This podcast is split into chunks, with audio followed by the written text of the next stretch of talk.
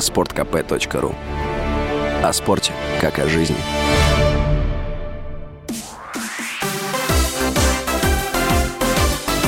Новости спорта.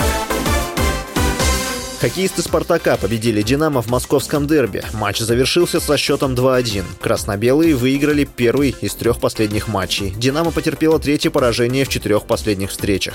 Предыдущий матч между командами прошел 14 февраля. Победители – «Динамовцы» 3-2. В другом матче СКА обыграл «Сибирь» 1-0.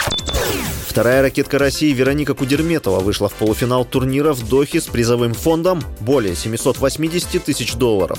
В четвертьфинале Кудерметова победила американку Кори Гауф, шестой номер мирового рейтинга, со счетом 6-2, 3-6, 6-1. Кудерметовой 25 лет, она занимает 11 строчку в рейтинге WTA. В текущем сезоне лучшим результатом спортсменки был полуфинал турнира в австралийской Аделаиде. И еще о теннисе. Россиянин Даниил Медведев стал четвертьфиналистом турнира в Роттердаме с призовым фондом более 2 миллионов евро. В матче второго круга Медведев победил голландца Ботика Ван де Зансхюлпа.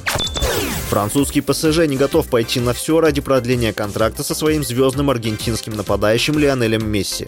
Соглашение истекает в конце текущего сезона. Об этом сообщает издание RMC Sport. По информации источника, ПСЖ не готов выполнить любые условия ради сохранения Месси в составе, несмотря на то, что парижане хотели бы, чтобы аргентинец остался в команде. Руководство ПСЖ не хочет повторения прошлогодней ситуации с продлением контракта другого лидера клуба, форварда Килиана Мбаппе.